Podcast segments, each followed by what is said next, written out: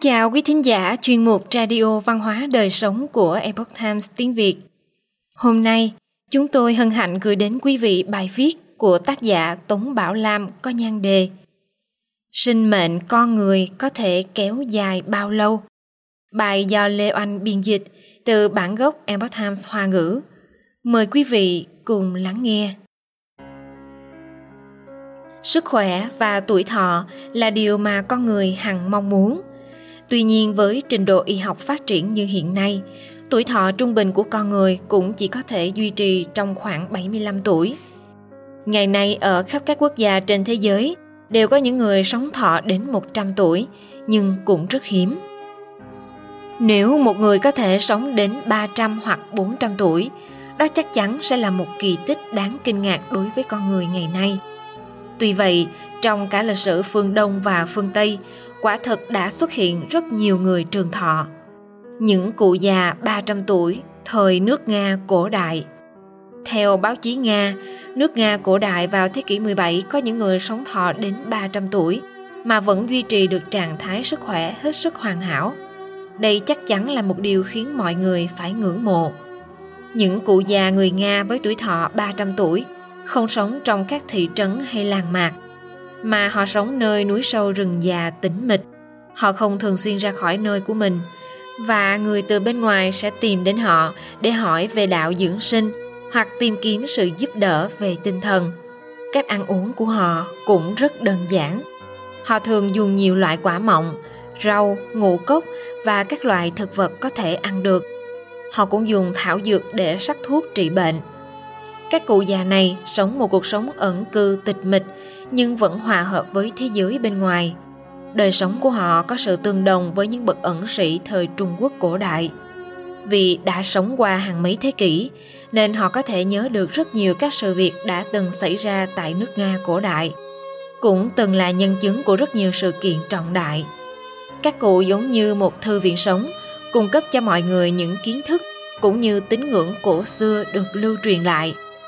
Các cụ sống một cuộc sống không tranh giành với thế tục trong suốt thời gian dài đằng đẵng tuổi già và bệnh tật không uy hiếp được các cụ nhưng điều bất hạnh vẫn ập đến với họ khi Peter I hay còn gọi là Peter Đại Đế quay trở về từ nước Đức.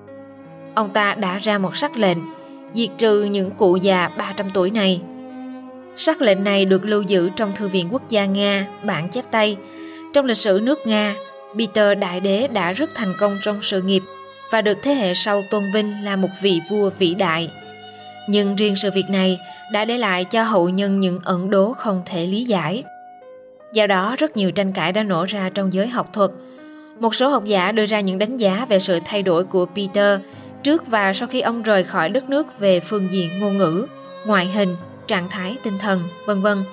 Họ cho rằng Peter sau khi trở về từ Đức chỉ là một kẻ thế thân bởi vì ông ta hoàn toàn không thông thạo tiếng Nga và ngoại hình cũng khác xa so với Peter I thực sự. Do đó, giới học thuật đã đặt ra nghi vấn rằng kẻ chủ mưu của sắc lệnh xóa sổ những cụ già 300 tuổi chính là kẻ thế thân kia, chứ không phải là Peter I.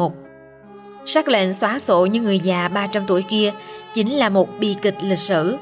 Thảm kịch đáng tiếc này, mặt khác đã phản ánh một sự thật rằng ở nước Nga cổ đại vào thế kỷ thứ 17, tuổi thọ của con người có thể đạt đến 300 tuổi. Tiểu Bành Tổ Trần Tuấn Trong lịch sử Trung Quốc có một trường hợp trường thọ kỷ lục mà cho đến tận hôm nay vẫn chưa ai có thể phá vỡ.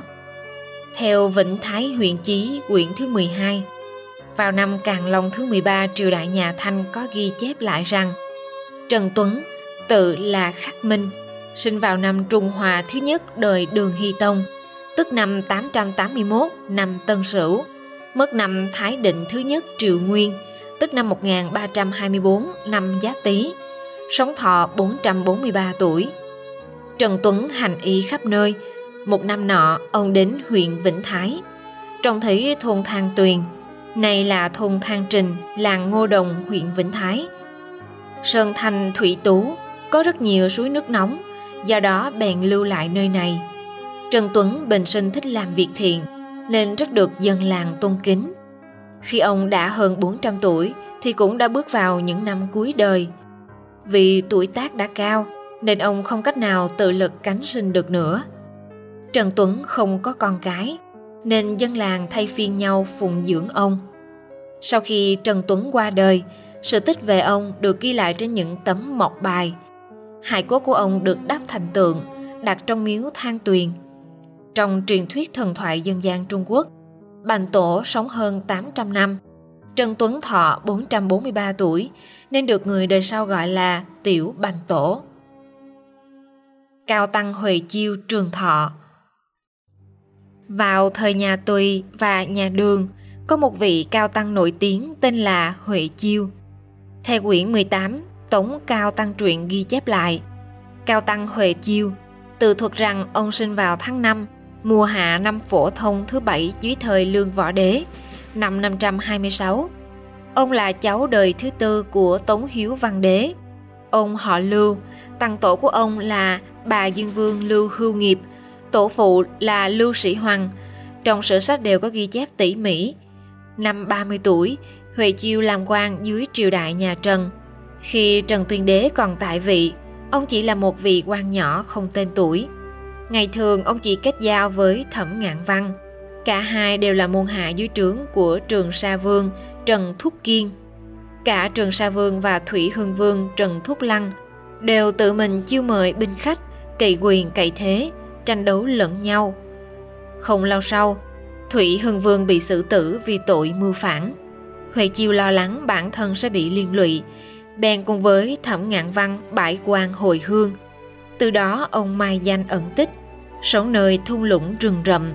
Đói thì lượm dẻ ăn qua ngày, khác thì uống nước lấy từ khe suối.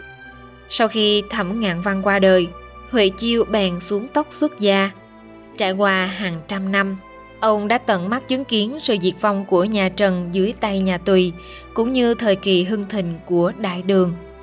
Khi ông đã trăm tuổi, thân thể tuy đã già cỗi, nhưng thể trạng vẫn tốt, một ngày đi cả trăm dặm đường, cũng có thể vì ông tu hành quanh năm, tinh lực nhờ vậy mà không hề hao tổn. Năm Nguyên Hòa thứ 10, thời Hoàng đế Đường Hiến Tông, năm 816, ông đột nhiên rời đi. Năm đó ông đã 290 tuổi. Về sau ông sống thêm bao nhiêu năm nữa thì không ai có thể biết được, bởi vì không có tài liệu nào ghi chép lại. Có không ít ví dụ về những trường hợp sống trường thọ như trên. Chẳng hạn như vị thầy thuốc sống dưới thời Tam Quốc là Ngô Phổ, sống thọ đến 200 tuổi. Ông còn viết một bộ Ngô Phổ Bản Thảo. Vào cuối triều Minh, đầu triều Thanh, thầy thuốc trung y Khánh Viễn sống thọ 256 tuổi. Nước Anh có người sống 207 tuổi, nước Nhật lại có người sống thọ 242 tuổi. Từ những số liệu này có thể thấy được rằng những người trường thọ này đều có chung một đặc điểm nội tâm an tĩnh hoặc là họ duy trì một lối sống ít ham muốn, không màng danh lợi, nội tâm bình hòa yên tĩnh, khiến tuổi thọ của họ có thể kéo dài hàng trăm năm. Cho dù là xuất gia tu hành hay thân tại thế tục, chỉ cần có phương pháp dưỡng sinh thích hợp thì việc sống thọ đến mấy trăm năm cũng không phải là chuyện hoang đường. Câu chuyện trên được tham khảo từ Tống Cao Tăng truyện quyển 18, Vĩnh Thái huyện Chí Tạp Lục, bản dân quốc. Quý thính giả thân mến, chuyên mục Radio Văn hóa Đời Sống của Epoch Times tiếng Việt đến đây là hết. Để đọc các bài viết khác của chúng tôi, quý vị có thể truy cập vào trang web epochtimesviet.com. Cảm ơn quý vị đã lắng nghe, quan tâm và đăng ký kênh. Chào tạm biệt và hẹn gặp lại quý vị trong chương trình lần sau. Kính chúc mọi điều bình an và tốt lành đến quý vị cùng người thân.